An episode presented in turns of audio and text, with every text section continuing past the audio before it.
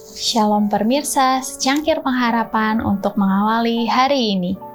Dia memahami saat kita dicobai. Sebab oleh karena ia sendiri telah menderita karena pencobaan, maka ia dapat menolong mereka yang dicobai. Ibrani 2 ayat 18. Penggodaan itu tidak akan pernah dapat memaksa kita untuk melakukan kejahatan. Ia tidak dapat mengendalikan pikiran kecuali pikiran itu diserahkan ke bawah kekuasaannya. Kehendak mestinya disetujui. Iman mesti melepaskan pegangannya dari Kristus. Barulah setan dapat menggunakan kekuasaannya atas kita.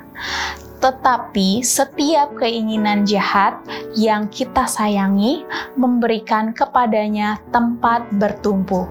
Setiap perkara yang dalamnya kita gagal untuk mencapai standar ilahi merupakan sebuah pintu terbuka yang melaluinya ia dapat masuk untuk menggoda serta membinasakan kita. Dan setiap kegagalan akan kekalahan di pihak kita, memberikan kesempatan bagi dia untuk mempersalahkan Kristus.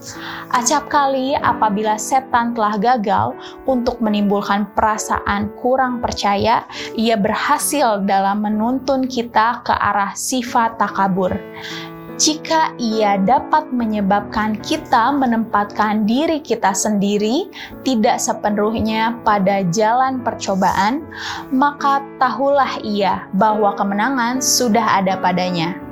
Allah akan memelihara semua orang yang berjalan dalam penurutan. Akan tetapi, menyimpang dalam jalan itu berarti berani memasuki daerah setan.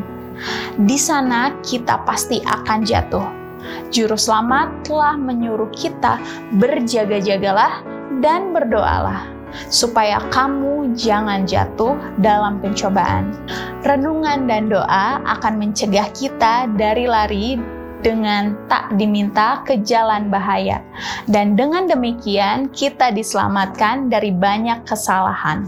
Alfa dan Omega jilid 5 halaman 121 sampai 123.